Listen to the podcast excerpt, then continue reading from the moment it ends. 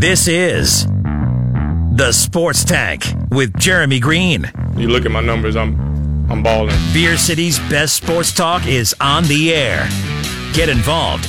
Call 252 4348. Tweet the show at Sports Tank ESPN. The Sports Tank. Come get you some of this. Can't wait.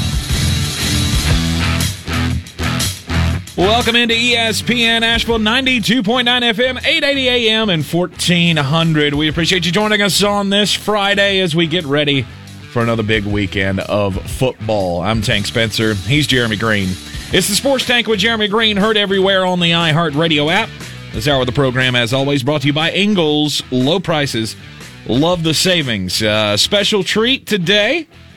Hopefully, a continuing treat over the rest of the uh, football season. Coming up in about 20 minutes, we're going to have Asheville Police Chief David Zack in here picking games against Jeremy for the weekend. Woohoo! uh, I don't know. I mean, uh, we'll see. We'll see if the chief knows his stuff. I, I can tell you definitively that he knows his stuff. Uh, and I am really looking forward to somebody, anybody, that is going to come in here and pick against me. Uh, the chief. I have more picks today. I literally should start my own, uh, like, I should have a place where people can just come pick up all this money that I am giving away. Hmm. I have 14 college football picks today. Again? Again. Wow. Because Vegas keeps getting it wrong. Two six packs and a shot coming your way right here on uh, Green on Green. We'll do it at the end of each hour. I have one that's all dogs. All. It's Ooh. all dogs. And you know what that means? There's going to be an appearance by our favorite cartoon theme song. Yep. and I am so excited. I was 10 and 6 against spread last week. I was getting ready to say, uh, last week went pretty well. I gave two uh, special picks away that, uh, that that they were Twitter exclusives. You have to follow me on Twitter to get those. Those are the deep divey. Uh, you borderline have to have a problem of some kind, but got Nice. got those both right too. All right, so be sure and follow him at Jay Green ESPN on Twitter at Jay Green ESPN. So we'll have all your uh, college football betting picks. We're going to pick uh, pro games. I think we're sticking to the pro games with uh, with Chief Zack. I'm I'm good with that. All right. uh, and yeah, we'll uh, we'll we'll keep a running tally, and uh, I don't know if you win, are, are you gonna are you gonna lobby for uh, for a prize or something? Like if you beat him, he has to take you on a ride along or something, or Nope. no? I'm Just- I'm the most competitive human on planet He's Earth. just in it for the win. I want to win to win. DJ Khaled over here. yes. Oh, we've got coronavirus everywhere. Oh my gosh, we're gonna die. And you had to break down the mood. Well, of course I did because that's the, that's the biggest story in college football today is uh, Trevor Lawrence tested positive for the coronavirus, and now he's not going to be able to play this week. What what's the game that Trevor Lawrence is playing in? Or or, or not playing in? Uh, Boston College, And Clemson. You taking Clemson? that's one of the games in uh in the spectacular at the end of both hours. Oh, really? Oh yeah. How's it in the end of both hours? Well, it's not at the end of both. Oh, it's okay. In one of say, the it's it's, in in, one one of of the segments at one at gotcha. the end. I don't remember which one it is if I'm being really honest. Uh, I got a good feeling which one it's going to be in, but I won't spoil it for everybody else. We'll we'll all be surprised at the same time, or I'll be confirmed one way or the other. Uh, but yeah, Trevor Lawrence testing positive for the coronavirus is sweeping the world once again. Max Kellerman thinks it's just it's going to suck all his power out, like it did with Cam Newton. Apparently, Yeah, who didn't have a symptom and yet somehow that's why he's been god awful. Oh, apparently he got coronavirus five years ago. That's what that's what I can't Oh. understand. Hey Max, he's been awful for a presidential term. a little longer than that actually. He's not good. Uh, he has not been good, and uh, yeah, we'll uh, we'll go down all the big games of the weekend right here over the next two hours. Plus, we'll uh, we'll we'll we'll have the sit down with Chief Zack coming up here in about uh, fifteen minutes or so. Uh, he's going to be in the studio with us, so best behavior. Yes. All right, just watching you. What What do you think I'm going to do? I don't know. I'm just you know I just want you to be on your best behavior. I mean, we got we got the brass coming in. Okay, Dad. I, How many times have we had to go over this? I, I I feel like I'm your dad half the time. And to go like, Jeremy, maybe it's not a good idea for you to get so drunk tonight. so and he'll be like, okay, so dad.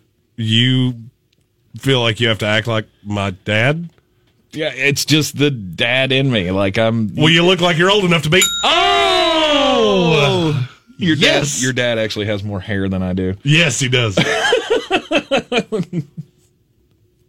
but his New Balances aren't as cool as mine. That's factually accurate. All right, uh, let's talk about uh, let's talk about the college games coming up this weekend. We've got, uh, of course, right here on ESPN Asheville tomorrow night.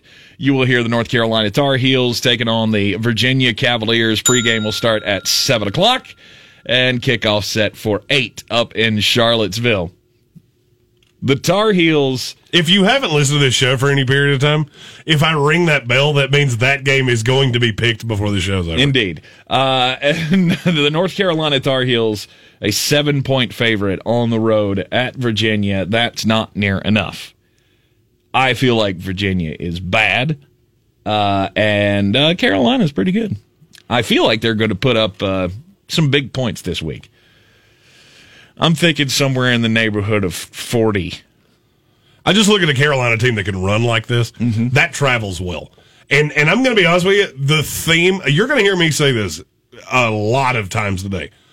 The weather over the course of this weekend mm-hmm. is going to be a disaster.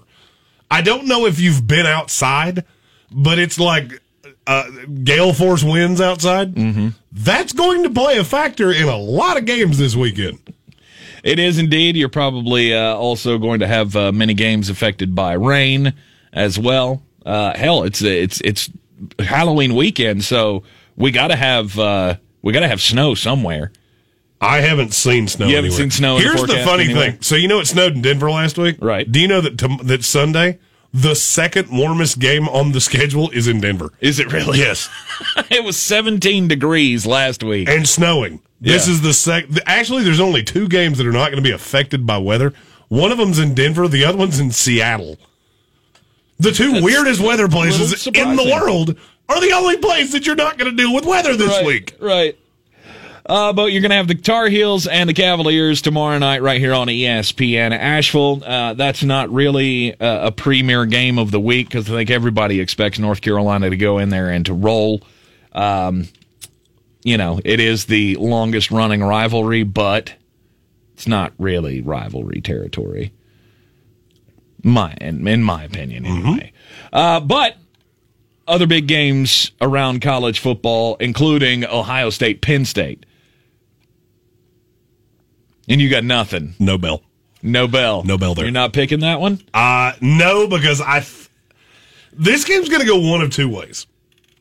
And I can't figure out which one it is. Okay. Because I don't think Penn State's as bad as they looked last week. Okay. I really don't. This is going to be cold. And it's in Happy Valley. And I understand that you're not going to have the full fan thing. I really struggle to believe that Penn State's going to roll over and just die. They're not I've heard to. a lot of people say this should be a 21 point spread. No, it shouldn't. James- and I got news for you. That Nebraska team that Ohio State played last week is not good. And the interior pressure that they put on Justin Fields gave them fits for a half. Mm-hmm. And then they had to come out after Nebraska had pretty much rolled over and died and thrown on a, they, they threw on two extra touchdowns that were really unnecessary. That game was closer than people think it was. Mm-hmm. I think one of the best motivators in college football is James Franklin. Am I wrong? I or- like right? I, I like James Franklin a lot. and I don't believe that he has a culture in that program that will allow them to just go away, to just lay down. Ohio State comes in and they run all over them. However, I will say this: I think that the Micah Parsons defection, the Journey Brown injury at running back. Those things have clearly hurt them. Oh, it certainly the fact hurts. that they have a third string quarterback running the show uh, is is not good. I th- I don't think eleven is near enough. Whoa, whoa, whoa. You said third string quarterback? Sean Clifford, Sean Clifford was the starter last year. I know, but I think at the beginning of the year, their plans were not to have him start. Yeah, he was always the starter to my knowledge. Okay, He's a he's a junior. This is the dude. and he's pretty good. You know, he's not the most accurate guy, but he's mm-hmm. really mobile. He's yeah, he is mobile. I'll give you that. But I don't. I think Penn State's going to make this a game, and I, above all, it, I, more than anything that could happen this weekend, I really hope Penn State beats them. Because the pandalirium that will ensue will be tremendous. Right. If Ohio State goes away, and I got news for you, if they lose a game, they are no doubt done. Mm-hmm. If that happens, the pandalirium that will happen with the other two spots in the college football playoff will be unlike anything we have ever seen. Opening the door Cincinnati, BYU. and Cincinnati. Yeah, I just all of it. I love BYU. You do. okay. They're one of my favorite teams in college football. Mm-hmm. You know, since I can't pull for my team because we're awful. I mean, I can pull for my team. I just have to do it very quietly so people don't make fun of me. Right. Uh, I, I, yeah, I've, that's one of the teams I have adopted. Okay. I love watching that team. I love their quarterback. Their quarterback's going to be in my first NFL mock draft that comes out not next week, but the week after. Mm-hmm. I put more time into the first mock than I do into the, any of the others because I just do like one a week until draft time. Right. Uh, I got Ohio State winning this game, walking away though. I don't. Uh, I don't think. I don't think eleven is close enough. I don't. I think it's a one possession game. really. I do. Nighttime, Happy Valley. I and I love James Franklin, mm-hmm. and there was just a lot that I didn't love. They let Nebraska. If you didn't know the score and you watched the bulk of that game, mm-hmm. you would think those two two teams were very close. And I don't think Nebraska is very good. Mm-hmm. And Penn State's mad. They're not that. Oh, they're they're they're coming off a stinging loss in overtime. Oh, I love how this sets up, and it's going to be absolutely freezing in Pennsylvania. Mm-hmm. If you'd have told me when the season started that Penn State would start out zero and two, I would have told you you were crazy. I'm not brave enough to say Penn State's going to win this game. I am brave enough to say that I think this game is going to be close, okay. and it is going to expose some deficiencies in Ohio State, Some deficiencies. Okay. which um, means Ohio State's going to win 58 to nothing. There's there is a game in the Big Twelve that I, I have to ask you the question about. Why is West Virginia a favorite over Kansas State? It's in the Big 12, first of all. Would I, I meant Big Twelve. The simple fact is because Kansas State's playing a backup quarterback. Ah. And what people don't understand is that that backup quarterback has gotten a good amount of run. I've of all the teams in America, did you know that Kansas State has been the most profitable team to bet on this year? Because they've covered two huge money lines. Mm-hmm. Uh, I, I don't. I can't remember who. Somebody put this stat out on Twitter. Uh, this is why I retweet things like a maniac, Right. Because I forget them. But yeah, Kansas State's been the most profitable college football team this season. Interesting. Not telling you which way I'm leaning, just saying that I like Kansas State a little bit. I mean, obviously they were a big money line hit for you in week two when they beat Oklahoma. Woo! Uh, and then I'm trying to think who else would have been who would who they would have been a dog to. Texas Tech the next week. TCU. TCU. They were a dog. To They were a dog to TCU. Mhm. Like a seven and a half point dog, actually. Hmm. Okay, and they ended up winning that game by seven. So, yeah, and they demolished Kansas. Poor Kansas. Did you know? And this is one of the stats that I'm going to give out in green on green.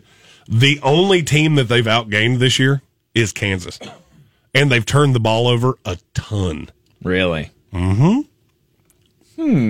I don't look at that quite the same way everybody else does. Uh, speaking of Kansas, so they're zero and five right now. Yeah, they're the worst team in uh, major college football. and It's not all that close. You realize what their next games are? They play Iowa State this weekend. Demolished, They play Oklahoma the next weekend. trounced. Then they play Texas, Might go home before it's over. and then they finish out with the other Texas teams: Texas, uh, Texas Christian, and Texas Tech.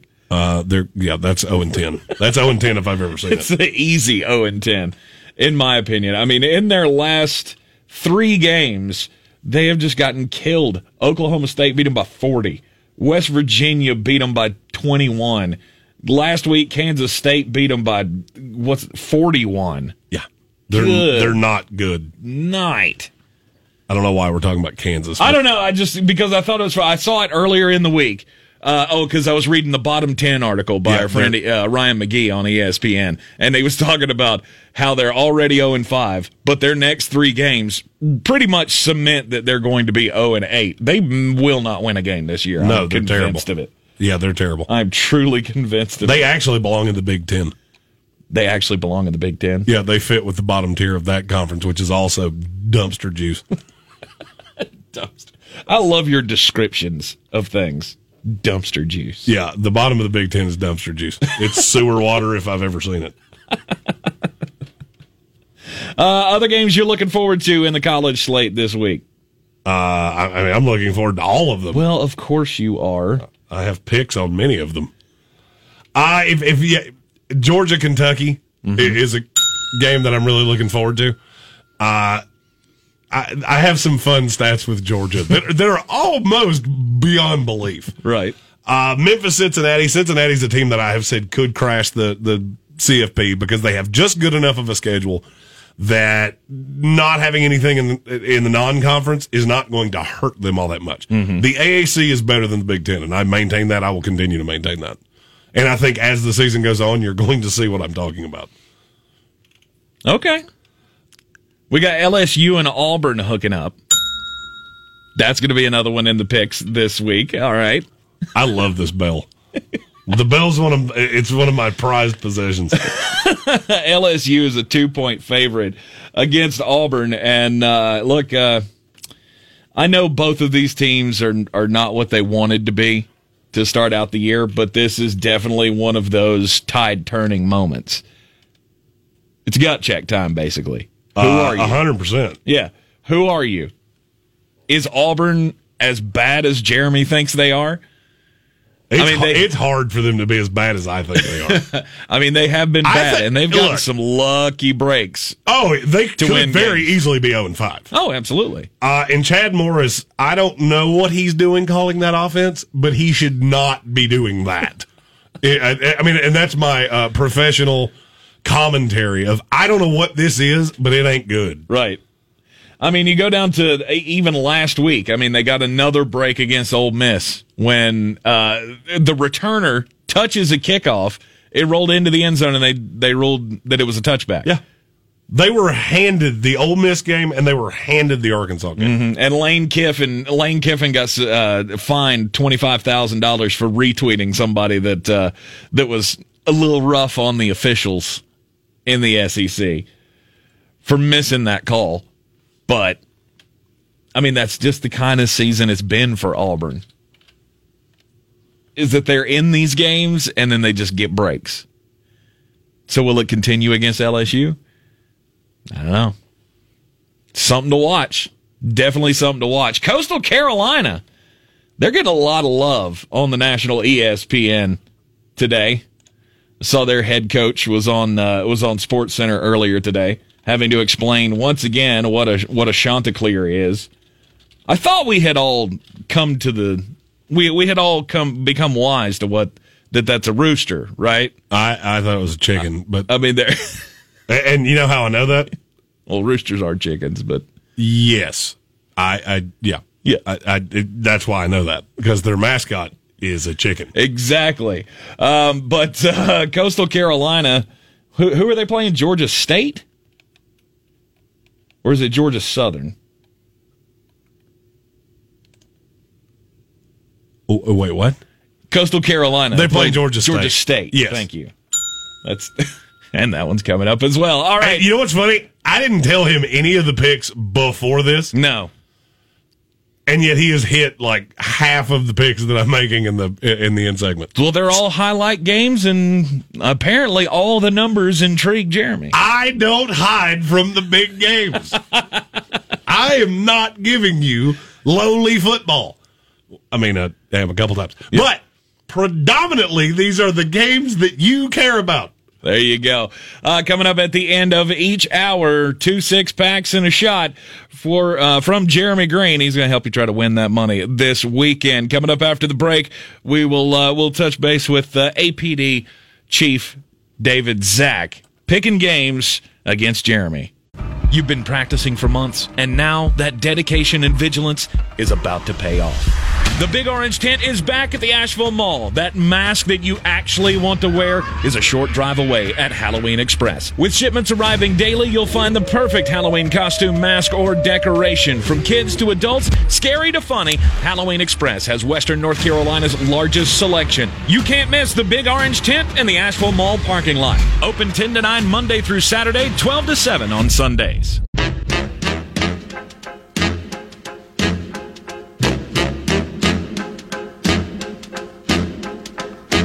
Put a spell on you.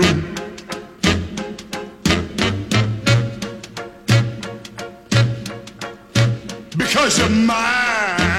It's ESPN Asheville 92.9 FM, 880 AM, and 1400. You're in the sports tank with Jeremy Greene. Just trying to get a little bit into the Halloween mood. It doesn't even feel like Halloween to me. Uh, I'm literally wearing a costume that I bought last year that I have yet to put on, and I will figure out if I have gained weight or lost weight in the last calendar year. Ah, I feel like that's something you should have done before the day before Halloween. Uh, if you've known me for more than one year, you would know this is a pretty annual uh, happenstance. Yes, yes. Uh, well, I have known you for more than one year, but your Halloween costume wearing uh, traditions have escaped me. I've.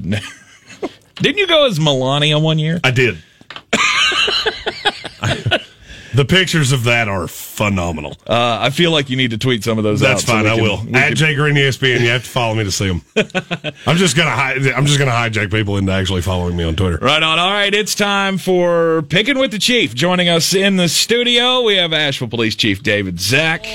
Uh, welcome in to the program with us, sir. How's it? Uh, how's it going today?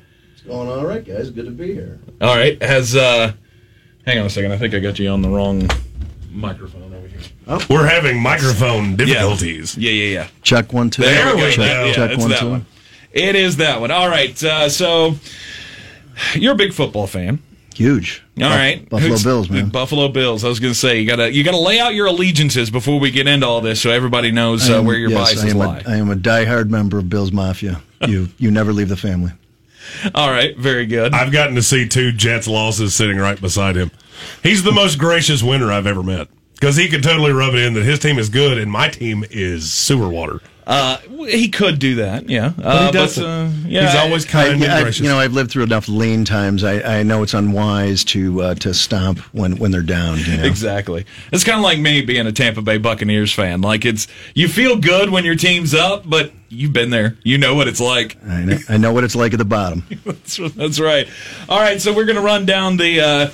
Heck, since you got the time, we're just going to run down the whole slate here, and uh, we'll All let right. you. Are we going? Are we going spread, or are we just going straight pick them? we'll go spread. You go spread? I'm a spread guy. All right. I've actually I've heard that. Where's the bell? Hit the bell. That's one for the chief. Yes.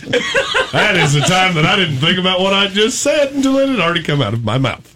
All right. Uh, first, uh, while I'm while I'm getting the official odds pulled up here because I want to make sure everything's uh, everything's correct. Um, I do just uh, I want to ask you about your Bills. How, how are you feeling about the way things have been going? The last couple of weeks haven't been great.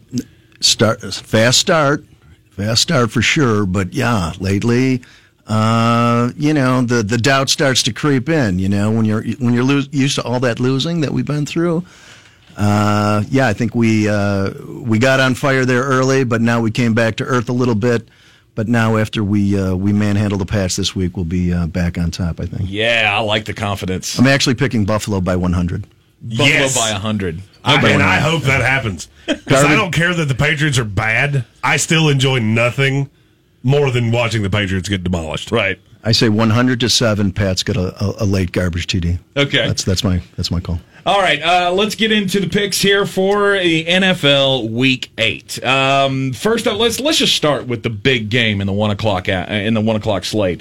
We got the Pittsburgh Steelers and the Baltimore Ravens. Uh, Baltimore is a four point favorite. Chiefs the visitor, so we'll give him uh, give him the first crack at it. I say four is too much. I say four is too much. That was a bigger line than I thought. I think I got to go Steelers. Steelers Okay. with the four. I'm going Steelers plus the four as well. All right. I really considered going Baltimore. Four's I- too much, I- man. it's too much. I couldn't bring myself to. That. At two and a half, I would have considered it, but it's Steelers plus four. All right, I'm gonna uh, I'm, I'm gonna keep my uh, keep my tally going here. Uh, all right, Tank but- doesn't quite understand that he has a computer in front of him that does the same thing that Notepad does, only it's much easier to edit it this way. Uh, it's it, it's not for me. Uh, I'm an old school guy. I like my pen and paper. That's all right. Indianapolis and Detroit. Indianapolis a three point favorite against the Detroit Lions. Jeremy, you go. I'm going to take Detroit plus three. I think Detroit wins this game outright. Oh man, yeah, I'm with you. Same, same. I don't think Indianapolis is very good. Mm-hmm. Like at the net net of it is, I think the Colts are a bad football team. They play decent enough defense, but if you're telling me I get Matthew Stafford and you get Philip Rivers, uh, yeah, I like my chances. Also Swift too. The way Swift has come on. He has changed that offense between him and Golladay. They have enough weapons. They're going to put up enough points. I'll take the Lions outright. All right, the Green Bay Packers are six and a half point favorites at home against the Minnesota Vikings, who are just bad, if you ask me. Got to go with the pack. I'll take the pack minus. I- I'll take Green Bay minus the six and a half. I'll be honest with you. When I saw this line the first time, I thought they forgot a digit. Because you could have told me this was Green Bay minus 16 and a half, and I would have still done it. So for me, this is a great value. Go pack, go. Aaron Jones doesn't matter. No, Fat Jamaal Williams will be fine against Minnesota. I, I, or Fat AJ Dillon, or uh, maybe they'll pull Eddie Lacy. Any any other fat running Give back. Give me all the fat Green Bay running backs. It's fine. It's like you get signed with the Green Bay Packers, they automatically feed you all the cheese. Yes. And that's how you get fat. yes. Okay, I got you. Aaron Jones is apparently lactose intolerant, and so he's not the fat running back anymore. Well, they would have only given him 12 carries anyway because Matt LaFleur hates him for some reason. All right, we got the Buffalo Bills, three point favorites at home against the New England Patriots. Jeremy, I had it at four, and I don't care. Buffalo minus four. I don't think this game's ever close. I would tend to agree with that. all right, Chief Zack. All right, we're we're we're going. Everybody's on the same We're side. in here. lockstep so far, which could either be very good or very frightening. I don't know which one. so far, there hasn't been a game I've doubted myself at all. So Uh, the Tennessee Titans, three and a half point favorites on the road at the Cincinnati Bengals. six and a half. You're oh, looking excuse at the I was looking open. at the open. Sorry, my bad. I wondered why all of your numbers were varying from mine just slightly. Sorry, six and a half. Tennessee favored over the Cincinnati Bengals. Tennessee. For me, I, it's Tennessee. They are red hot, man. and They're red and I don't want to believe they're good because they're not good. But neither Cincinnati and Joe Burrow refuses to throw anybody on the outside. They can't stop the run, and I get Derrick Henry. Uh, Tennessee minus six and a half. Yeah, go and run all over them. Uh, the Las Vegas Raiders against the Cleveland Browns. This one in Cleveland, and Cleveland is a two and a half point favorite at home. I have a funny feeling we're going to disagree on this one. I'm taking the Raiders plus two and a half. All right. I mean, I, I would, I don't, I want to go against it just so we have something different. But no, man, I'm, I'm actually was thinking Raiders as well. Yeah, Raiders. Yeah. Here's the thing: the this is one of the this is one of the games that weather's going to affect the most. Not only is it going to be cold, but it's going to be really windy. Derek Carr has a big arm, and Baker Mayfield is Baker Mayfield. Mm-hmm. You give me little noodle arm Baker Mayfield with a even a even just a little breeze, I'm fine. Carr and Carr and Mayfield are going in opposite directions. I agree. I, I'd think much higher of Derek Carr right now than I ever have before, and I don't think I've ever thought less of Baker Mayfield, which says a lot. I didn't think that was possible, Jeremy. Still one of only two celebrities to ever block me on Twitter. Nice. Very nice. Right. unblocked me and then blocked me again within three days because I literally used. So we have a filter that sets up our social media posts. I use that to literally fire messages at him every 30 minutes on the 30 minute hour for about, I, I think it went for about 11 hours. That's And then he actually blocked me. That's hmm. actually stalking. I see. You got cheap see, here. Yeah, See. I gotta. I, I think I'd have to block you too. Can See. we get him for cyberbullying? Can we? Some I, sort di- of. I yeah. didn't say anything negative. I just said he wasn't an NFL quarterback. A bunch But of that times. was a little negative. Yeah. Well, that could uh, hurt his feelings. Yeah. Oh, now I can't even say things that hurt people's feelings. I'm, in, I'm I don't have a chance in this world. Jeremy's just a big old bully. That's all it is. Uh, all right. So both of you on the Las Vegas Raiders plus the two and a half on the road against the Cleveland Browns. The uh, the Kansas City Chiefs are twenty point favorites. I'm surprised it's not higher than that. It's actually come down. They are twenty point favorites at home against the god awful New York Jets. Did you have to throw the god awful in I did. I mean, you're not wrong. I'm just asking, did you have I mean, to throw it 0 and 7. Uh, I think high schools score more points Hey, than you do. Chris Jones says we're a good team. And we are, just because we have won eight games, doesn't mean we're not a good team. He's just trying not to hurt your feelings. He don't want to be brought He's up just on cyberbullying. Yeah, charges. he's just wanting to make sure his team wins 56 to nothing like they're going to. Uh huh. So the 20's not enough? No, Kansas City. This could be Kansas City minus 30. I don't care. They get Pat Mahomes, who wanted to be drafted by us. Mm-hmm. And I'm not going to lie, I'd forgotten that until he said it a whole bunch of times this week.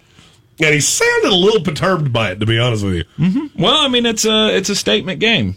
Uh, yeah, he's going to he's going to try to hurt our feelings as often as he can. I think he'll do it in the first Yeah, half. it's, it's hard to go against Kansas City. All right, Kansas City minus the 20. Well, LA Rams and the Miami Dolphins. Tua Tagovailoa making his debut in the NFL. Um, Miami is uh, getting three and a half points. I've already made my spicy hot take on this, and so I want to see if the chief agrees with me before I say it out loud again. All right. So, Chief, who you taking? The Rams giving three and a half? Or do you think Tua's got Well, see, some Jeremy and I magic disagree too on whether Tua should even be playing. You know, I didn't think it was the time to start him. Mm-hmm. Also, I think who was the last good Alabama quarterback? I think it was Namath. Yeah, that's you're you're not wrong. Firing on all cylinders so far. Yeah, I, I got to go Rams here. Ah, we have finally disagreed on one. Miami plus three and a half. Let me just throw this out there. One of my favorite things as a gambler to bet on is West Coast teams coming east. This is the fourth time the Rams have done it in eight weeks. They're not getting through this unscathed. Plus, they have no idea how to defend Tua. The offense is going to look different with Tua than it did with Ryan Fitzpatrick. Fitzpatrick's not overly mobile. I think in a foot race, he might lose to me. He's crafty, but he's not fast. And people forget how athletic Tua actually is. I like Miami plus the three and a half. I think they win this game outright. Yep. Uh, there have been a lot of discussions about Tua coming in and playing this game, whether it is the right time or not. The only thing I've said about Tua is that I the, the ceiling with Tua is markedly higher than it is with Ryan Fitzpatrick. Yes. I think Fitzpatrick could get him to a playoff game, and they probably lose, no matter who they play. Even if it's say it's the Browns, I think they would still lose to the Browns with Ryan Fitzpatrick. Tua, they might lose with him too, but I don't know that. He could come in at let's say he comes in, he's Justin Herbert. He went one pick ahead of Justin Herbert. I said when we when we did the draft evaluations, he's more pro ready than Justin Herbert is. Let's say you get that level of production. Does that not make Miami better? Absolutely. Makes him better, but I think I, I also think uh, he had a better situation in uh, with the Chargers. I, than- I don't disagree what with you. Tua's walking into. because Tua doesn't have a Keenan Allen. yeah, He's got a Mike Gesicki and a DeVante Parker who still like He's was questionable, taking- right? He's questionable. He is, but I think he's going to play. And then it gets very Preston, Williams, yeah. Miles Gascony really quickly. Ugh. It, see, it, it took him two sentences to make me second guess something I've been screaming all day. uh-huh. I'm sticking with it. Dolphins plus three and a half. Um, New Orleans Saints and the Chicago Bears in a four o'clock slate. This is game is in Chicago. Drew Brees and the Saints are four and a half point favorites. It- I think this is the Saints' first outdoor game, isn't it? It is. It's also going to be about 35 degrees, and the wind's going to be blowing 22 miles an hour. Are you trying to get me to take the Bears, or are you No, just trying? I am not. He's not trying to sway you anyway. Just I give me might more just, I might just be giving a little teaser on what I'm getting ready to say. I'm going. I'm going the Bears. All right. I'm with the Chief, taking the Bears plus four and a half. I think they went outright. I don't like Drew Brees outside, mm-hmm. especially when the wind's blowing, because he has a very soft, very touch arm. And I think you put that outside and you put Khalil Mack on the other side, and eh, the defense has never been the problem. The Saints defense kind of is a problem. Sneaky, one of my favorite sneaky fantasy football plays this week, David Montgomery. really? Yes, I like him a lot, and I, and I don't have a good explanation of why. I, I didn't, you know, have a dream. I didn't see a ghost. I didn't any of that because he's been a nightmare. Uh, I think he has a good. I I think he could have a good week this week. Not believing in Drew Brees. I mean, I get that it's outside, but I don't He know. is. He is 57 years old, Not which, by the way, is how old I am. He's so. he's only he's only forty one. So you make him fifty seven, then Mike, that makes my quarterback sixty seven, and I don't like that. and it, may- it He's a good dude, though. I like Drew Brees. I like Drew Brees, but I, I don't think it's his week. I don't either. All right, uh, Seattle and San Francisco. Um, Seattle's a three point favorite at home. Chief Zack, what say you? Got to go with Russell Wilson right now. I was so hoping he was going to say that because I don't. San Francisco plus three with with healthy Jimmy Garoppolo. I like San Francisco's defense better than I like Seattle's, mm-hmm. and I think Seattle's defense is so bad that you're going to score on them. I mean, every team they played scored on them. Doesn't matter how good you are. And I've kind of figured out that San Francisco could throw me or a, a, a, bowl of banana pudding as their running back, and they're going to gain 100 yards. It doesn't matter. So you put them against a bad defense. I just tend to think San Francisco is going to dominate this game. I think Russell will score, mm-hmm. but we saw against Arizona. If Russell's anything short of perfect, they struggle to win. And you t- and you're telling me I get that San Francisco defense with those corners on DK and Tyler Lockett? Mm-hmm. Yeah, I, li- I like San Francisco a lot this Do week. you think San Francisco's going to be able to get to Russell, though? Yes, that line's bad. Everybody's gotten to Russell. It's just he's a magician and somehow finds a way to get out of it because he's five foot four. And Hey, wait he a minute. ducks under things, and I've met Russell. Hey, wait a minute. He's such an. And the five foot four thing. What is that supposed to mean? What's that supposed he to mean? ducks under tall D linemen really well. I- that was I've always liked that about Russell. the problem is, is that San Francisco has about fifty of them. I don't know. I haven't seen somebody backpedal that much since He- watching the Carolina Panthers play last He night. has like guns and things. I, I, I- look, you don't have any of that. You can't make me backpedal the way he can. oh, I got you. I, and, and I can't emphasize this enough. I'm kind of scared of him. I'm not scared of you at all. This is very true. Uh, Los Angeles Chargers and the Denver Broncos. That is the uh, third and final four o'clock slate game of the weekend. Denver uh, is getting three at home. Chargers are the three point favorite. Oh, I have to pick this one first. Yeah, let's- let's I changed my mind on the fly. Denver plus three. Denver. I thought of because I thought about it. Where is Justin Herbert from? I don't know. California. There you go. I was about to say you can take a look at him. It's not real hard Right. to figure out. I mean, I'm not trying to be stereotypical, but the kid looks very much like where he's from. I don't think he's ever played a game that's going to be as. I mean, this is not going to be an overly cold game, but it's really high up in the sky. I don't think he's ever played a game at this elevation. Very few quarterbacks tend to do well the first time they play here, especially when they play as fast as the Chargers try to. I don't know. I feel like we I need think to. that's going to be a problem. I feel like we need to look up some college stats on that. He probably played at Colorado. Uh, it's not as high as Denver is. It's in Boulder. Right. It's a thousand feet lower. Okay. I give stats. I, get critiqued. I, don't give stats. I didn't, I didn't know get there. I didn't critiqued. know there'd be math. I, I didn't. I, I didn't either. I didn't know geography elevation was going to enter into it. Yeah, I, Mr. Topographical Map. I- I didn't know anybody didn't- was gonna I didn't bring my. challenge my I didn't bring my charts. I, All right, Chargers and Denver. What you do know what? This this was the one game looking at. I I have no clue, no clue. But if I had to lean, I'm actually going to go with Jeremy on this one in Denver. Okay. All right, another agreement. You guys have all, only split on two games so far. Which need you to he's probably going to get both right. could very well be. See, it's, it's the law of averages. Every time you differ with me, I feel great. And then I bet like my house on it. Because when you differ with me, I feel like, ha I am correct. When he differs with me, I second guess things. Okay. Um, Sunday night football this week: the Dallas Cowboys and the Philadelphia Eagles. Uh, the Eagles are a. It's gone up since this morning. They're now a ten and a half point favorite at home against the would-be Super Bowl team. Mm-hmm. Jeez, that seems like a lot of Ten, points and- for ten and a half is a Philadelphia. lot. Ten and a half is a lot. Man. I feel like one of us has to blink first, and neither one of us wants to be the one to do it. No, I know. I'll do it. Dallas plus ten and a half. I don't think Philadelphia should be favored by ten and a half against a college. And team. that's and that's that's the. I don't I don't think Philadelphia It's can put too up many the points. points. It's too Yes. many points. It's too much. And here's another thing. Uh, it's going to be really, really cold, Mm-hmm. Yeah, I got to go with Dallas. and they don't too. run well. And Carson Wentz can't. It's just all the things tell me this is wrong. But the, when I looked at the net, the metrics earlier, eighty percent of the money was on the Philadelphia Eagles. yeah. The funny thing which is, which makes this, me nervous. this game opened up at a three-point spread, which would make you comfortable. People have bet it that much that it swung to ten and a half. You know why? Because Mike McCarthy won't come out and say that Andy Dalton's going to play, mm-hmm. and they they're afraid it's going to be Ben DiNucci, who they've never seen. Just so happens that I know Ben DiNucci's college coach, and he's actually a pretty good quarterback that started at Pitt. Mm-hmm. I think he's good enough to cover a ten and a half point spread. Of course, he would Ben DiNucci playing for the fighting Mike Houston's Yes, of James, James Madison, former head coach of the Roberson Rams here in Asheville. Um, all right, and then Monday Night Football, Tampa Bay Buccaneer, or yeah, you're you're agreeing with him on Dallas, Um, right? yeah, I'm All right. taking a All comment. right, everybody's going Dallas plus the ten and a half.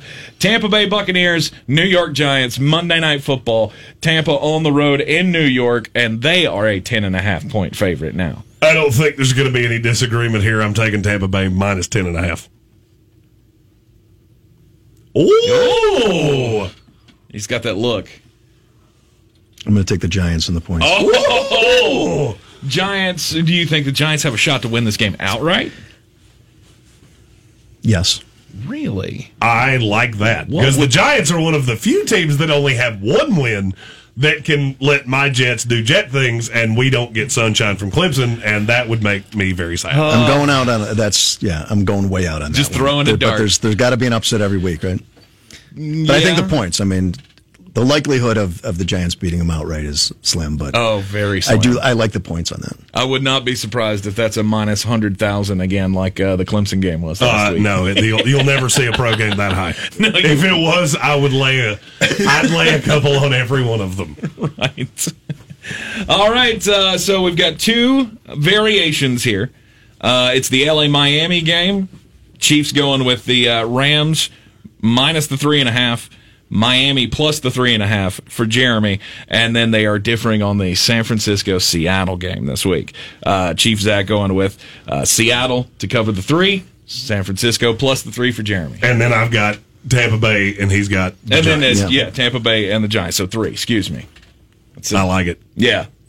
Uh, APD Chief David Zack joining us on the program uh, once again. Got a big weekend ahead of ahead of the department. Uh, would you like to to issue any statements uh, No, as I for how not. people need to uh, need to conduct themselves for the big holiday? Just give us a break, man. Keep it quiet. You Yeah. know? That's all we're looking for. No, we're good. We're good at Good. APD. Very good. All right. Uh, we thank uh, Chief Zack for coming in with us once again here in the Sports Tank with Jeremy Greene. We'll be back with Green on Green right after this on ESPN Asheville.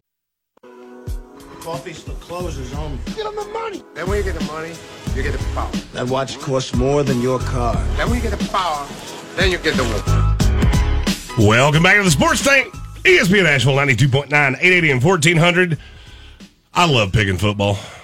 Special thanks to Chief Zack for our first week of Chiefs picks. We have to make that a weekly segment.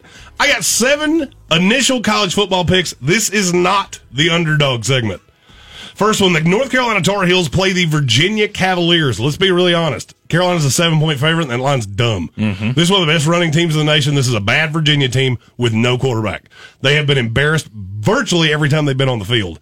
Carolina's going to embarrass them again, run all over them. Give me Carolina minus the seven. Virginia Tech's a three and a half point favorite over Louisville. Let's be really honest. This is an overreaction. Louisville dominated a team in Florida State that didn't dominate Carolina, but they did for two and a half quarters. It's an overreaction. The Florida State team's bad. This Louisville team's not good. Uh, Virginia Tech, they shouldn't just beat you multiple ways. They can run, they can pass. They threw up a lot of points on Carolina. I think they're going to throw up a lot of points on Louisville. Louisville can score with them. Three and a half's not enough. Give me the Hokies minus three and a half. Florida is a 12 and a half point favorite against Missouri. This is an overreaction too. Missouri beat Kentucky. I get it. Kentucky overlooked them. That's the only way to look at it. If you watched even five seconds of that game, you will realize that Kentucky thought they were going to walk in and beat Missouri. Eli Drinkwitz is a good coach. He's not a Dan Mullen level coach. Mm-hmm. Florida is going to beat them and cover the 12 and a half. LSU plays Auburn. LSU's a two and a half point favorite. Who's the quarterback for LSU this week? Uh, Not Myles, Myles? Br- not Myles, Brennan. Brennan? Yeah, not Myles Brennan is the correct answer. I Oh, like okay. LSU without Myles Brennan. I like him with Max Johnson and uh, uh, uh, the uh, the other kid's name is eluding me right now. yeah, Tony something. No, it's not. I'll, I'll think of it in a second. LSU minus two and a half. I'll take the Tigers to win by ten or more. I like. I don't like Auburn at all. Chad Morris seems to have lost this team. There's infighting on the sidelines. The offense doesn't make a lot of sense, and Bo Nix doesn't fit in this offense anyway. Give me Coach O. Give me LSU. The con- this is my biggest underdog, second biggest underdog of the week. Kentucky is a 17 point dog to Georgia. That's too much. Yep. Fun little trivia fact about Georgia. Do you know how many games they played at noon under Kirby Smart? Five. Five. Do you know any of them that they have lost? Three. Three of them. Yeah. And one of them was to South Carolina just a year ago. Not worried. I'm not saying you should be worried. I'm not saying Kentucky's going to win this game. No, you don't remember that was my line. We were Oh, we were oh, on the air live Oh, yeah.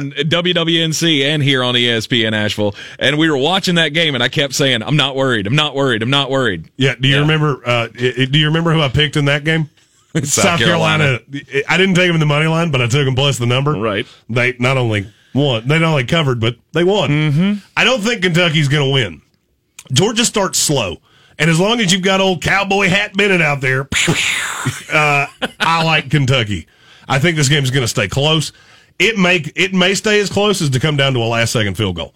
I could see Kentucky winning this game. I'm not bold enough to say them in the money line, which is why they're in this segment and not at the win, not at the one at the end of the next hour. All right, UK plus the 17. Yes, Iowa is a two and a half point favorite over Northwestern, and this is dumb. Northwestern demolished a Maryland team that's one of the five worst in Power Five football. Iowa lost last week. They didn't look particularly impressive. I get Kirk Ferentz. I'm fine with that. Give me Iowa minus the two and a half. My money line special in the early green on green. I'm going to forsake a team I took last week. I told you Indiana was going to beat Penn State. I also told you Rutgers was going to beat Michigan State. You Do you did? remember why? Because I get Greg Schiano. Greg Schiano is one of the best defensive minds in the country. I love Rutgers in this game. Take them in the money line to beat Indiana. Go and do likewise, gents.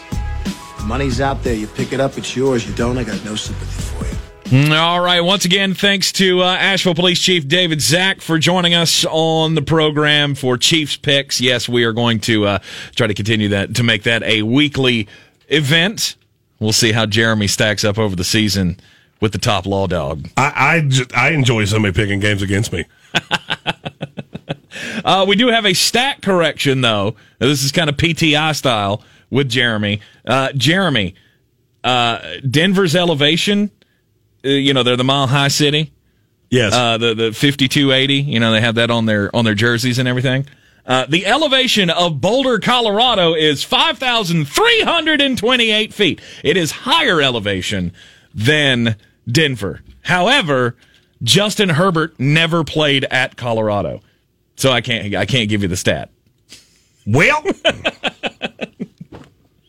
So there you have it. Uh, we've all learned something today, except for Scott, who apparently knew it and texted me and said, no, Boulder is actually higher elevation than Denver. nice. So you're wrong about that, Jeremy. Well, whoops. Yep, you can't get them all right, obviously. I just I, I'm not a big fan of a guy for the first time going into mile high. Mm-hmm. I mean, how many times have we seen guys just gassed on the sideline with with the oxygen because they can't breathe?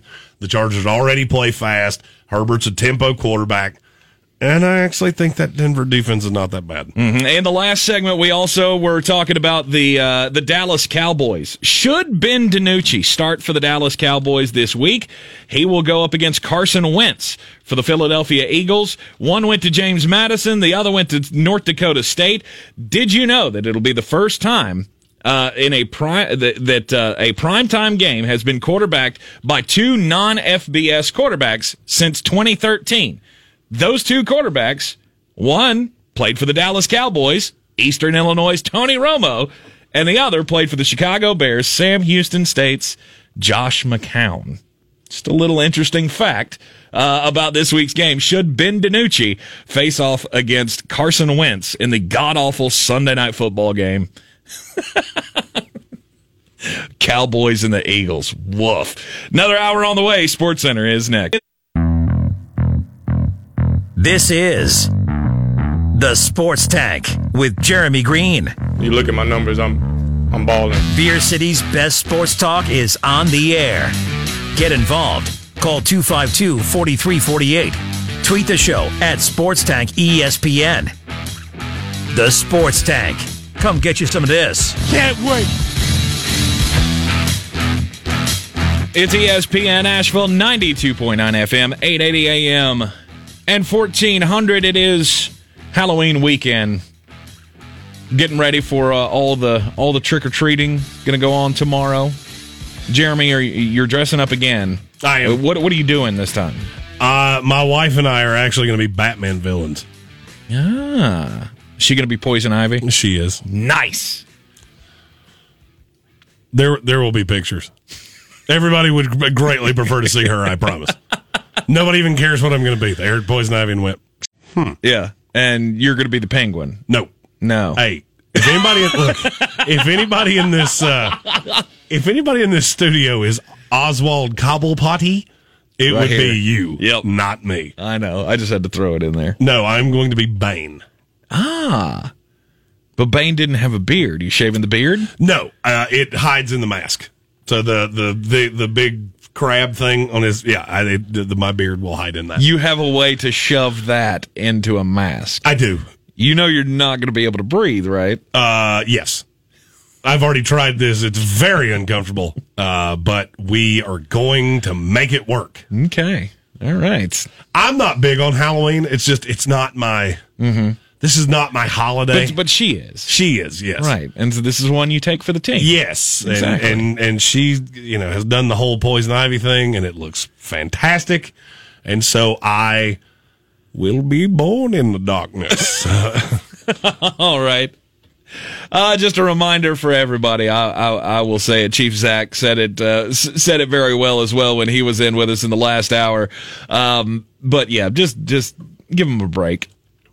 Be nice. Follow the rules. yeah, just do, you know just, what you're just doing. do do the smart thing. Uh, Uber is your friend. no drinking and driving. Uh, if you're in residential neighborhoods, yes, we know the the pandemic's still going on, but there's still going to be kids in neighborhoods out trick or treating. We're doing the whole uh, we're doing the whole uh, touch free trick or treating thing Is that, in our is that idea that you had? Is that the idea where you had where they, that you chuck candy at children? No, unfortunately, the HOA uh, would not get down with my idea where the kids stand in the yard and we drive by and pelt them with candy. Um, I said it nicer than that, but I think they knew that was my plan. Um, but now it's going to be you just, you know, you leave the bucket of candy out on the porch and the kids come by and there's no exchange, there's no face to face. It's going to be a touchless candy distribution for Halloween. So uh, neighborhoods will still be doing uh, trick or treating throughout. Obviously, it's not going to be the big shindig that it usually is, but when you're in residential neighborhoods, please be sure to be safe. All right. Coming up this weekend, we got a big slate in pro football. College football is going to be a lot of fun. Jeremy's got another six pack and a shot on the way at the end of this hour in Green on Green.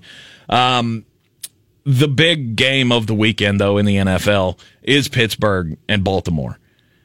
And I don't think there's any way around that. I don't think there's a case to be made for another game that has more impact on this season.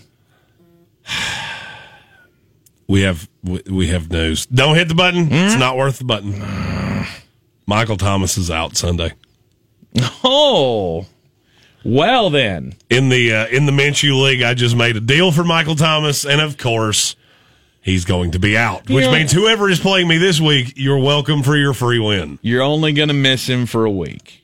I I, I mean, I hope so. I mean, on on your team. Obviously, everybody else has missed him for several weeks, but hopefully, it's only one more week. I still think there's more to this. I I do too. There's more I- to this than just an injury. The the guy that I made the deal with, I think, had immediate buyer's remorse. And what I wanted to say is, my luck, they're going to trade him to the Jets about this time tomorrow. Speaking of the Jets, it's been made official. Uh, no Breshad Perriman, no Jamison Crowder. Woohoo! Not that they were going to really, you know, be benefited against the Chiefs by having those guys on the field, but it just got that much worse mm-hmm. for the New York Jets. So, yeah, you might just want to av- avert your eyes completely from this game. It's it's not going to be pretty. Ooh. Is uh, is our good friend Christina going to be a- around for this game? I'd love to see you guys go, uh, you know, go after each other Uh, what- as, as her team just demolishes yours. One of the bartenders at the social is a huge Kansas City Chiefs fan. She's from Kansas City. Uh, I do not believe she will be in the building this Sunday, but she might make a special appearance just to Just- talk trash about her team demolishing mine. Just to rub it in your face. yes, Great. yes.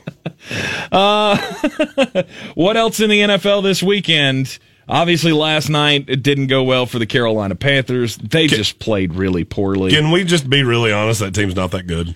The Carolina we Panthers. overreacted to a three-game win streak. I don't know that it was an overreaction. I mean, because they were playing the Atlanta Falcons, and the Atlanta Falcons have not been good. Um, I don't think believing that the Panthers were going to win that game was too much of an overreaction. These are two cellar dwelling teams. Yeah, I'm not necessarily talking about th- just last night. I'm Okay. talking about you know we have we have talked about the Panthers being so much better than we thought they were going to be. Right. At one point, we almost were convinced that they could be a playoff team. Well, let's be really honest. They're going to be three and 7 Mm-hmm. Uh, could be three and eight. Best case scenario, probably finish five and eleven. That's where you're at. It's Just where you're at. Mm-hmm. You have a very, very bad defense. Donte Jackson, I think he is like today years old when he found out Julio Jones played for the Falcons because he played about 35 yards off of him at all times. Right. And the thing I loved about that was they kept talking about how he had a toe injury.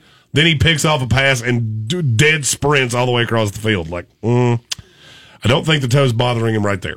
So what do we do now? Just not standing up to top competition. It's, I mean, they're a little better than we thought they were, mm-hmm. but they still have a long way to go. They do. And they've got some winnable games coming up. Not immediately. I was about to say. Not immediately, because they got to play the Chiefs and the Bucks next. But then, you know, Detroit, Minnesota, Denver, Washington, those are all winnable games. So you could be, you know, you could be looking at a seven win team here. Uh, okay, they got to win four more games. You tell me what four they're going to win there. I just said them Detroit, Minnesota, Denver, Washington. No shot they win all four of those. They're just straight up not better than two of those teams. Denver and Detroit. Detroit. Yes. Okay. And there is no shot of them winning any other game on that schedule. No, I don't believe so either. I would bet a dollar to a donut this team ends up five and 11 Mm-hmm. I mean, you just can't tackle. You know, so I mean, I, I look at the. You're, you're talking about the Lions. Okay, who's going to defend Kenny Golladay? Straight up, all right, let's Donte the- Jackson. yeah, that guy that just let Julio Jones beat him to death. Julio Jones, who hasn't been healthy all year, mm-hmm. hasn't been really good all you think, year. you think that was part of the plan, though, was that they didn't want to let anything behind him, so he's kind of playing in prevent mode. Well, the, guess who? they'll- Guess who else he'll be doing that against? Uh, Kenny Golladay. Right. Guess who else he'll be doing against? Adam Thielen and Justin Jefferson. Guess who else he'll be doing against? Jerry Jeudy. Mm-hmm. I'm just telling you, there's a path that they go three and thirteen, and I was hundred percent right. Davante Adams. And I got a whole lot of Panthers fans that were taking victory laps on me saying, I told you this team was better than you said they were. My favorite phrase in the English language just give it time. Mm-hmm. Just give it time. Let it rest. We'll see what it looks like on the other side. Last night's loss to the Falcons ended up being the third in the row, third in a row for the Carolina Panthers, and uh, it's yeah, it's a tough road ahead. I mean, and it's going to be five in a row. You play the Chiefs and the Buccaneers, you have no shot of beating either one of them. I mean, and I'm not trying to be a jerk here. I'm just telling you the way it is. Mm-hmm. You know, and the Mike Davis thing, you know, that was cute while it lasted, but uh, it's time for Christian McCaffrey to come back because he was not particularly good. Right, and he probably will be back for next week. At least uh, that's the early indications from head coach Matt Rhule. It's the way it looks. He almost played last night. Mm-hmm. Can I state something for the record that's going to sound a little bizarre, but it's 100% true? Okay. Is Todd Gurley still good at football? Because I really am not sure that he is. Yes, he's still good at football. Is he still explosive like he used to be? No. Is he all pro level like he used to be? No. Is he ever going to be again? No. Do you know how many running backs in the NFL have more carries than Todd Gurley? No. It's one. The funny thing is that that one has Derrick played Henry? two less games than he has. Is it Derrick Henry? Yeah. Yeah. Yeah. I mean, there's nobody else that's. I mean, Joe Mixon, Josh Jacobs, they might catch up, but they both missed a game. Mm-hmm. So, I mean, the workload's been there. He's averaging 3.8 yards a carry, which is not good. I mean, in terms of qualifying running backs, there are, uh, he's tied with Singletary and Benny Snell, and there are six behind him. He's not, there's just no burst. Mm-hmm. He looks like uh, Mike Davis. He looks like a really well paid version of Mike Davis. And I know he scored touchdowns. He's leading the league in, in, in touchdowns. I got it.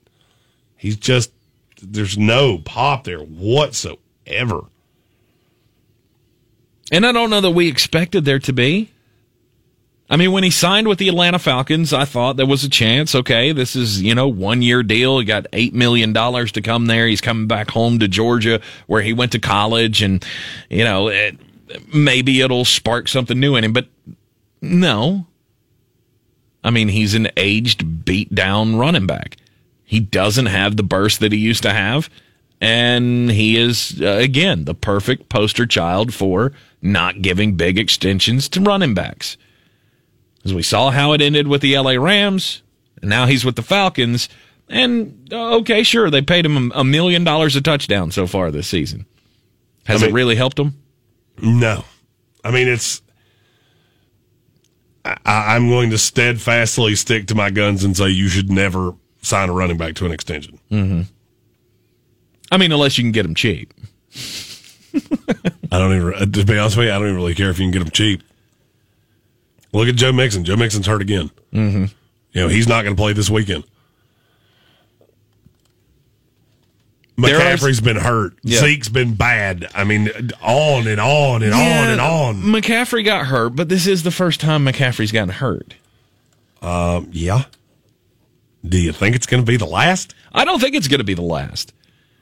I'm just trying to. You can't have you can't ask a running back to have that level of workload, and not expect that he's going to break down. Mm-hmm. And he's going to break down early because you've just pounded this guy in, in a way that running backs shouldn't. uh, You shouldn't do that with running backs, right. and it's been proven time after time after time after time. And yet we still find ourselves doing this. It's like lather, rinse, repeat. The Saints just did it with Alvin Kamara. Mm-hmm. And they've even protected him with guys like Latavius Murray and Mark Ingram. And he's still, Father Time's going to be undefeated with running backs. Every time. Yep. And the line of decar- demarcation is 27. It's it's the number of carries. It, it's the number of touches. I've, uh, there is a, I don't remember who put this out. It's between 1,500 and 2,000 touches in the NFL. That is when you will break. I do not care who you are. You will begin to break down between 1,500 and 2,000. Okay. Even Adrian Peterson did it, and he's built like a Terminator. Uh, in the uh, the Chiefs pick segment, both you and the Chief are taking the Buffalo Bills to cover the four point spread against the New England Patriots. Comfortably. I have heard time and time again today on national shows. People are still trying to believe in the New England Patriots. It's adorable to me. I, it's just adorable to me. From Max Kellerman to Greeny. I think Stephen A. Smith even said something about the Patriots winning this week. It's I, I I really, can't wrap my I, I around need it. you to explain it to me. If you're if you're on the Patriots at Jay Green ESPN on Twitter, please explain it to me. Mm-hmm. What have you seen of this team? Because they have two wins. One was against a Dolphins team that literally started four rookies on the offensive line. It was their first game together. The other one was against a Raiders team that played their worst game of the season. Mm-hmm. Other than that, you got you stuck with Seattle. Whoop de doo. Their defense is terrible. You got drugged by the Chiefs. You got drugged by the Broncos, and you got drugged by the 49ers. Anybody care to explain that to me? and now you're going up against the Buffalo Bills, who have been on a uh, on a downslide for the last few weeks. And if you think they're just going to come into this game and continue that, um, I don't know. You got uh, you, you've got less faith faith in them than I do. Because any team that has those kinds of hot starts and you put them up in a rivalry game like this, it's usually not good. It's a team that can't run and can't throw, and the defense is overrated. Mm-hmm. I, I mean, I, to me, this is not that difficult. I don't think so either. well, it's people just have this blind loyalty to Belichick because they think you know, th- th- this was half and a half, Belichick and Brady. No, wasn't. It was that you had the greatest quarterback that's ever lived. Mm-hmm. That's what did it. That's why you won Super Bowls. And that's the reason Bill Belichick got fired in the 90s is because he didn't have a Tom Brady in Cleveland. That's it. You ever notice that every great coach had a great quarterback? You- You just find that to be ironic. Mm-hmm. Don Shula, the greatest head coach that ever lived. He had Johnny Unitas and Dan Marino. Hmm. Weird how that keeps happening. It's the most important position in sports, and it's not close. And Bob, you can't leave out Bob Griese.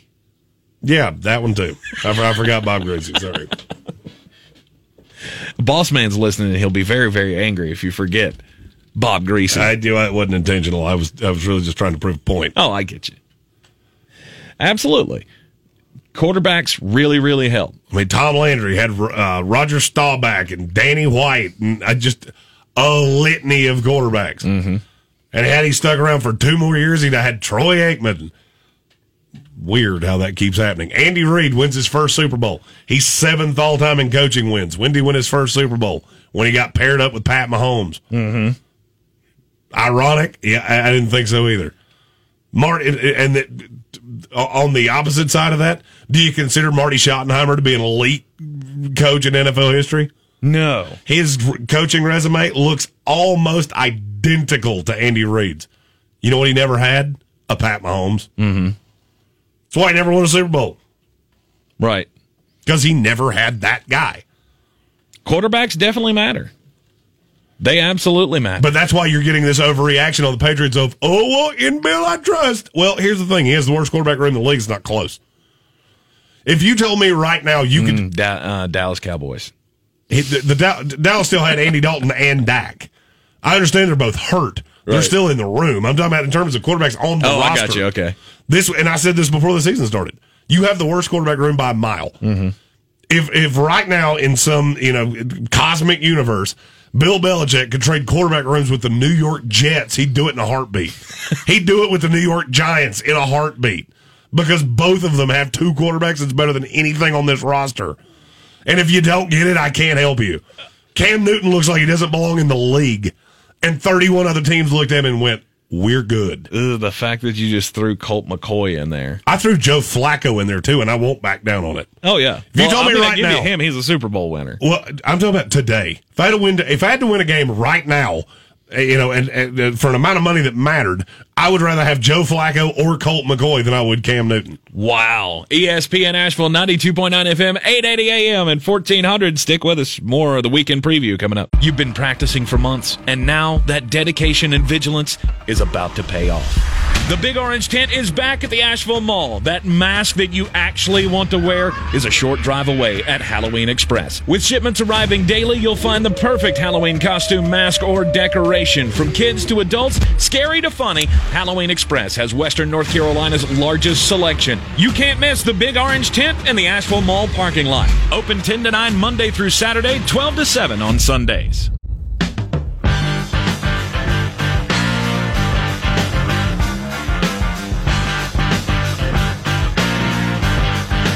You're in the Sports Tank. That is some good, clean family fun there, eh, Cot? Right you are. You're in the Sports Tank with Jeremy Greene on ESPN Asheville, heard everywhere on the iHeartRadio app. Don't forget to check out the Sportsocracy web show. We do every weekday morning at 9 a.m., Sundays at 10 a.m., live from the social in East Asheville, uh, doing all the, the best stories of the day to get your day started off on the right foot. And on Sundays, it's all about uh, picking the spreads, picking the over unders, giving you the last minute fantasy updates. Thanks again. Uh, My- Miles Sanders is going to be out this week. I just got that notification. Uh, of course he is. Uh, it's hard to find a running back in fantasy football these days. It really is. my my team at the beginning of the season that had uh, Christian McCaffrey and uh, Raheem Mostert and who else was on that team? Uh, oh, Miles Sanders. Yeah, yeah, great, great team. That went that went well for you. Yeah, now this week I'm starting uh, uh, Devonta Freeman and um, I think Philip Lindsay is still the Woof. it's not been fun. I did get JaMycal Hasty though on the waiver wire this week, so hopefully your little stat about there ain't, there hasn't been a running back, no matter who it is, that hasn't done well for the San Francisco 49ers. Hopefully that's going to continue with JaMycal Hasty, the rookie out of uh, out of Baylor. Yeah, I'm I'm hoping so as well because I'm I'm running I'm running very low on options. Yeah, so no Miles Sanders in the game this week with the uh, with the Cowboys and the Eagles. Don't care. Uh yeah, I don't care. Eagles still win that game. I think the Eagles still win, but I took the Cowboys plus oh, I know. points. I, yeah, I'm not laying that many The, points. the points is insane to me. I I don't care who it is. I don't. I wouldn't lay that many points to the Eagles to anybody. I yeah, that's where I was at. I mean, I could understand if it was one of the powers, but this is the Eagles we're talking about. This is still a two-win ball club. There's no reason, even without Andy Dalton, that I don't think you should be laying ten and a half. Yeah, they're not. The, neither one of these teams is particularly good. I'm not laying that many points. I, I don't care who's playing quarterback for the for the Cowboys. Uh, it is Tua time down in Miami, though, going up against the L.A. Rams. Tua Tagovailoa coming in. I, I heard I heard the discussion earlier this week, and I remember who was having it. It was one of the national shows that were talking about if you had to go back and uh, you know not projecting anything for uh, you know just knowing what we know now about the rookies, the rookie quarterbacks in the NFL. How would they be drafted today? exactly how they were. exactly how they were. You'd still take Joe Burrow one, still take Tua second, and Justin Herbert third. Yes, Really? I don't think anything would have changed. Joe Burrow's been fine, and we haven't seen uh, Tua yet. Now, a month from now, I might feel different, but I don't right now. I don't know. I kind of feel like I, I, I kind of feel like Tua should be first, and I'll tell you why. Because to me, he was the number one quarterback without the injury concerns. If you're telling me now, seven weeks into his NFL career, that the injury concerns are gone, he should go back to number one. Mm, because had the I hip, don't agree. Had the hip not been an issue, he would have been drafted over Joe, Joe Burrow. Agree? Had the hip not been an issue, he would have gone ahead of Joe Burrow. Mm-hmm. No, Really? no, it's universal across the community that Joe Burrow was better than than Tua. I felt like he was only ahead. I only had Joe Burrow ahead of him because of the injury concern. I did not. Hmm. I, I liked Joe Burrow better, and I still like Joe Burrow better. Mm-hmm. Just because I- of the size, the style of play. The size helps, but I just I saw more out of Joe Burrow. I like the decision making. I like the I like the arm. I like everything about him. Mm-hmm. I mean, Joe Burrow is one of the eight highest rated quarterbacks I've ever had. I mean, Tua was in the top fifteen or twenty, but I mean, it- Tua has the risk of Matt Leinarting. There was such prodigious talent around him that I mean, do we know he's going to be that great? No. I mean, yeah, he was fantastic. He also had, I mean, you couldn't have asked for better weapons. I mean, he had Jerry Jeudy and Henry Ruggs and DeVonta uh, uh, Smith. DeVonta Smith and Jalen Watt. I mean, Jalen Waddle was his four. right. Jalen Waddle's going to be a one next year, even in spite of the fact he just blew his knee out. Mm-hmm. I mean, he has four two speed. That was the fourth receiver on that team. So, I mean, yeah, there's there were questions about Tua. I like the tape. I like the talent. I think he's going to be just fine. But no, I would have still taken Joe Burrow first. I think uh, I think Tua Tagovailoa is uh, is going to be a really good quarterback at the NFL level. Um, I you know, again, I'm trusting Brian Flores. You have to trust the medical staff. They say he's ready to go. Fine. Don't know that I really like the option or the uh, like the outlook of him going up against Aaron Donald in his first game. That does kind of concern me a little bit. Hopefully, Tua's uh, just as fast as he was at Alabama because he may be running for his life at times, going up against that offensive line. But uh, that that is a game where I like the Rams. I I just can't get with you on Miami's going to pull the upset. And I heard you. I understood all your all your explanations. West Coast team coming, East Coast one o'clock kickoff, all that stuff. I just I really believe in this Rams team. I think they're one of only four complete teams in the entire NFL I, I think they're very good, but your West Coast team coming Uh-huh, east, and you don't know what you're coming up against because this is going to look different than this offense looked with Ryan Fitzpatrick. On the weird scale, there's Vegas, there's Florida, and there's Asheville. Let's get weird, Asheville. All right, I've just got a couple of stories that have struck me as weird today. Um, and they're all to do with the sports world. But the first one is a coaching change or a manager change in Major League Baseball. You've got the Detroit Tigers hiring AJ Hinch to be their new manager um, just as his year long suspension is over with Major League Baseball. AJ Hinch, obviously the manager of the Houston Astros, got wrapped up in the sign stealing scandal. Uh, he didn't. It did not take long for him to get another job, and I don't think it's going to take long for Alex Cora to get another job either. Now, there's already been talk that Alex Cora may be coming back to the Red Sox, uh, which would be very, very strange. But AJ Hinch, former uh, player for the Detroit Tigers, he's returning to where he played once and will now be the manager. Of course, this news coming a day after we found out that Tony La Russa was going to be the new manager of the Chicago White Sox. Now, then there was another coaching change in the NFL, or excuse me, in sports. This one in the NBA. Mike D'Antoni, who once coached Steve Nash, is joining Steve Nash's staff with the Brooklyn Nets. I'm just thinking how awkward this is this this could be. That now Steve's the boss and Mike is the assistant. Well, Mike's been an assistant before. Oh, I get it. But he's never been an assistant to one of his former players. I just think that would be awkward to begin with. Yeah. But we know how these guys like to stick together. I mean, Steve's his guy. I, I, don't see that being a problem. To, to me, the only problem with this is that you have a lot of very big personalities in this room. That's the really weird part of all of this is that that coaching staff might be one of the best staffs ever assembled. I mean, you, you potentially got four head coaches in the NBA on this one staff for the Brooklyn Nets next year. You uh, have Steve Nash, obviously, Mike D'Antoni. Then you have Jacque Vaughn, who was the interim for Brooklyn, has been an interim head coach a couple of times in the NBA, I believe. Um, coached with their head coach for the Orlando Magic for a while. Uh, he is still, you know, brought on from the la- uh, from the old regime. Then you have Ime Udoka, who has been a top candidate for an NBA head coaching job for what four years now. And then you got Amare Stoudemire, who I don't see him as a potential head coach in the NFL or in the NBA. No, he's, he's going to be a player development assistant.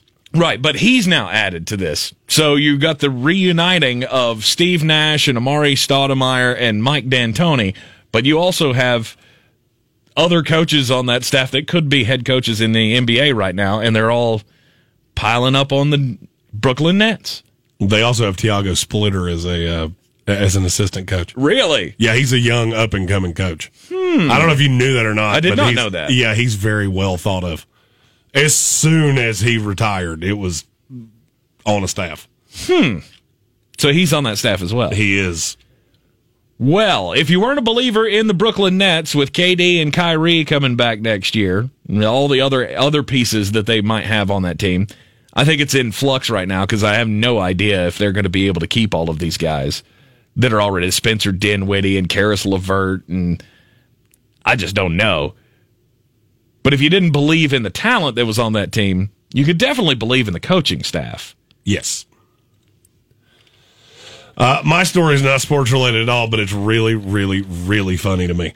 A woman in labor had her husband stop on the way to a Florida hospital for the birth of their child so she could cast her vote. nice. Karen Gonzalez, an employee of the Orange County Supervisor of Elections, said she was processing voter ballots about 2:30 p.m. Tuesday when a man came in with his wife's driver's license.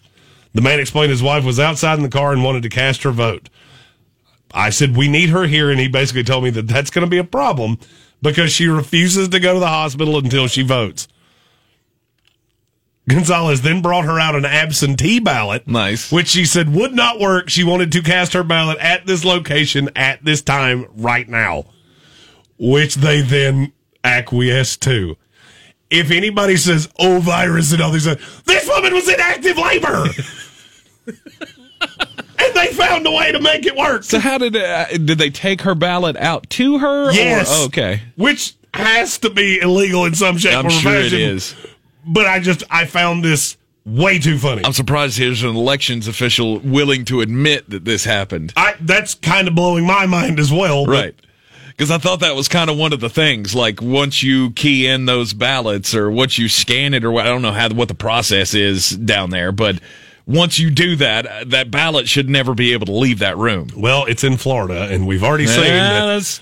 We've seen a problem there a before. Is all I'm trying to say. That's a good point. I look, I'm always a guy who, you know, no matter who you're going to vote for, I urge you to go out and exercise the franchise. And I and my hat is off to this woman. I'm still stuck on she refused to go to the hospital until they let her do it. Well, look, you never know what's going to happen. Uh, you know, y- you never know. Something could go wrong during the delivery, God forbid, and you have to end up in the hospital for a few days. And then what are you going to do? Then you've missed your uh, your opportunity to vote. The uh, there are still some people in this world that hold that right as dear as it should be held, in my opinion. I love the last line of the story. Okay. The grateful couple left after the woman cast her ballot. No word on uh, delivery times or anything like that. I just shared this story on my Twitter at Jay Green ESPN. That's great. I love it. It, What? nothing, nothing strikes me as weird anymore. I just come gotta the get it done. realization that you know what, it, just nothing's weird. You got to get it done. You got a deadline on this thing. I mean, hell, well, maybe not. We got the Supreme Court weighing in on all this stuff. We may never know who's going to win this election. I yeah, I don't care about any of that. Uh, I, I have a fun little uh, little stat that kind of blew my. Since we're talking about the NFL on the weekend ahead, we don't talk as much fantasy as we used to on this show. We just you know time perspectives and game previews and all those things. So DK Metcalf and AJ Brown both came out of Ole Miss. Mm-hmm. How many wide receiver one games has DK Metcalf had in his career? Been like three years. Seven? Three. Okay. AJ Brown's had three in the last three weeks. Interesting. AJ Brown's a really good receiver. That came from Ryan McDowell. He's a uh, dynasty fantasy football writer. Right. Just so happens to be somebody I follow. It popped up on my on my feed, and I went, "That can't possibly." Nope, that's right. Yeah, As I sat there and thought about it, yep, that's right. Ryan Tannehill's a thing. And I don't want him to be. I know you don't like, want him to be. all. I don't want him to be. Nobody wants to believe that is that he's a thing, but he is a thing. As much as Derrick Henry runs that, you know, or, or it appears that that offense runs through Derrick Henry, Ryan Tannehill is still a thing in fantasy football. I don't know how many. Uh, I was looking at a stat earlier this earlier today, and it was lining up like week seven through week sixteen last year in the NFL after Ryan Tannehill took over. Um, there were only I think two games down the stretch of that season where Ryan Tannehill wasn't relevant in fantasy football. Meanwhile, here's Derrick Henry, twenty point games, thirty point games every week. Ryan Tannehill still had 20 to 30 points every week as well. This offense is as well rounded as they possibly can be. He's an efficient quarterback, and I don't want to admit it, but it's true. Mm-hmm. And with AJ Brown and Corey Davis has now come on to be a thing. I think they're I think they're more of a threat than you think they are. I think of the top 10 you had them what at 10 in the power rankings this week? I did. I mean, here's my question. I mean, I don't know how much higher on that list you could put them, but And I don't see them the falling problem. out of that list. Well, that's the problem. Who like who do you see? If you think they're higher than that, you have to tell me who they're, who they're in front of. No, I'm not. I'm not necessarily saying that they're higher. I'm just saying I don't see them falling from that list. No, no, no, and, and I understand that that's not my that's not my problem. Mm-hmm. People talk about oh the Titans are so good and they're a contender. Do you think they can beat the Ravens? Uh, no, No. Do you think they can beat the Steelers? no, No. Do you think they can beat the Chiefs? no. No. So at best, you're fourth in the AFC. Mm-hmm. Woo. fourth in the AFC is going to get you a date with the Bills, or well, they'll win the division. So, oh, that's even worse. Record wise, they could be the fourth best division winner, which means they get either the Steelers or the Ravens in the first round of the playoffs. Ugh, And I'm not going to like them against either against either one no. because they're not going to be better record Well, I mean, wise than they did beat the Ravens last year. I I understand that. I don't think you can do it again. Mm-hmm. It was too obvious what you're doing. I mean, and it threw them off guard because that's you know that's their game plan is that they want. Have you noticed that Lamar Jackson's not running as much? Mm-hmm. It's because they're trying to prove we can do this. You know, we can do this defensively, where he hits just a few, and we can embarrass you. Well, they have to. They have to. They had to figure out a way to limit Lamar Jackson from running and putting himself at risk, or else his career's not going to be long. And they're trying, you know, they're, never going to be able to turn him into a pocket passer or No. anything like that. I mean, he's always going to be mobile, but you know, when you see the career trajectory of mobile quarterbacks, it doesn't really doesn't really project well for Lamar down the road. And so that's what John Harbaugh is looking at is how can I make this still work but take some of the risk off of Lamar because we know he's going to get killed. The Ravens are one of the most maddeningly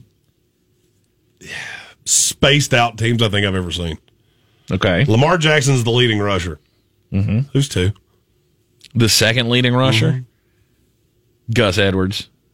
Gus Edwards is three by seven yards behind Mark Ingram. And J.K. Dobbins is about 60 yards behind both of them. I mean, they're right. They're, they're all together. Dobbins has, without a doubt, been the most effective runner on this team. He's just gotten bar none the less. He's gotten half the tote Mark Ingram has. Mm-hmm. And I don't, I don't get that. I look at this team and I go, you have pieces that you don't use, and I don't get it. Because you don't have to.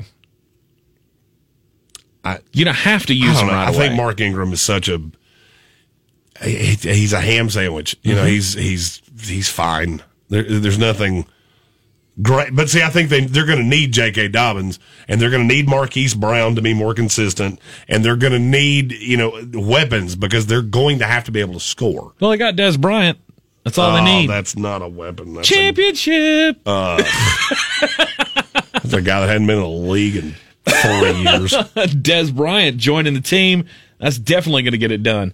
Um, but there's a big game this weekend: Steelers and the Ravens. I love this uh, this stat. Mike Tomlin and John Harbaugh have gone up against each other now a record, or will have gone up against each other a record 25 times in the Super Bowl era. Uh, it's the most of any two head coaches facing off against each other. Um, it is, however, the third longest streak of all time in the NFL. The two streaks ahead of them, George Halas and Curly Lambeau. Yeah, you got to go back to like leather helmet days. Who matched up 48 times. Lambeau and Steve Owen faced each other 28 times. I had to look up who Steve Owen was. He was apparently I didn't know because you asked me to. yeah, he was apparently the head coach of the uh, of the New York Giants for 22 years, from 1930 to 1952. Yeah, I had Uh, no clue. But also, if Mike Tomlin wins this week, he will become the uh, all-time winningest black head coach in the NFL. Were you aware of that? I did not know that. Yeah. This, this is an interesting little stat. It's- right now, he's tied with Tony Dungy for the most regular season wins for an African American head coach in the NFL. He wins this week. He will pass him. Obviously, he is a student of Tony Dungy, coached the D backs with him uh, in Tampa Bay for a season. I think it's a cool little side note for the week. Also, for the Baltimore Ravens news wise, Ronnie Stanley is getting a contract worth up to $112 million. Is that too much? No, he's an elite level. He, he's an elite level tackle. Mm-hmm. And if you're going to, I mean, obviously they're full steam ahead of Lamar Jackson. You're going to have to have a line. I mean, you're going to have to have an elite line. Or, you know, Lamar's, you're talking about career trajectory. His gets real ugly real fast if he doesn't have an elite line. Indeed. Uh, it's the second highest, or he becomes the second highest paid left tackle in the league. Annual average salary of $19.75 million, only behind Laremy Tunsil. But the deal maxes out at $112.8 million. The story's kind of funny, too. Like, uh, he didn't show up for the morning meeting, and teammates started reaching out to him, asking him if anything was wrong. He simply just texted back, I got something to do. and then when he came back, they found out, oh, you were ba- they were backing up the Brinks truck for you. Okay, good. We'll give you a pass on missing the morning meeting today. You were a little busy, weren't you? Yeah, I think that I feel like that's a little bit more important. Uh, putting the signature on that uh, hundred million dollar contract. Can't blame him for missing the meeting either. Uh, apparently, a Twitter study has been done to show that the most hated team in the NFL is the Pittsburgh Steelers. I'm kind of surprised by that. Most hated team in the NFL is the Pittsburgh Steelers. Well, Tom Brady's not in New England anymore, so I guess that makes sense. Yeah, okay. I can give you that. Uh, the most hated team in the state of North Carolina. Do you know what what what team that is? Tampa Bay Buccaneers. It's not the Tampa Bay Buccaneers. It's the Atlanta Falcons. That was my other guess. Yep, the Atlanta Falcons are the number one hated team in the state of North Carolina, according to uh, this new Twitter study that has been done. Basically, they just asked everybody who wanted to participate from SportsInsider.com to tweet out what team they hate, and then they took it and broke it down state by state. Uh, up in New England, apparently everybody hates the Jets up there, from Boston all the way to Maine. Stunner. Everybody hates the Jets. The most hated team in the state of New York is most most hated team in the state of New York. New England. Yep, New Not England even Patriots. close. Not even close. We all hate New England. But yeah, eight states, eight states turned in the results of Pittsburgh is the most hated team. that kind of surprises me, but I don't know who would be more. I would have thought the Cowboys would be more so, I guess. Uh, the Cowboys don't even show up on the list. Which shocks me. They are truly America's team. No state hates the Dallas Cowboys the most. I can't believe Pennsylvania doesn't. That's a stupid poll. Philadelphia, the state of Pennsylvania doesn't hate any team. Baltimore Ravens. Not more than the Dallas Cowboys. It's- according to this, that is the most hated team in Pitts in That's Pennsylvania. Boo boo. I don't buy that at all. Uh, do you want to take a wild guess at what the state of Missouri's most hated team is? Uh, Denver? Nope. The LA Rams. That makes sense. ESPN Asheville, 92.9 FM, 880 AM and 1400. Hang with us. Green on Green's coming up next. Jeremy's throwing out money. Six packs and a shot. Stay tuned. Coffee's for closers only. Get them the money. Then when you get the money, you get the power. That watch costs more than your car. Then when you get the power, then you get the woman. Welcome back to the Sports Tank, ESPN Asheville, 92.9, 880 and 1400. This is what we've been telling you about all day. I got seven underdogs and I like them all. I love taking. Oh.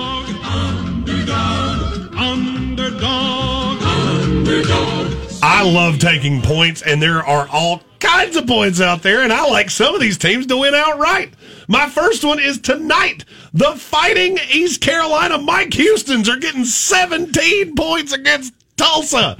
this team's fine, but they're not all that great. East Carolina is the 28th best rushing team in the country. We've already seen that Tulsa can have the ball held away from them by good rushing teams. I think Tulsa's going to win this game, but give me ECU plus 17. Next, Georgia State's a two and a half point dog to Coastal Carolina. They shouldn't be. This team's really, really good.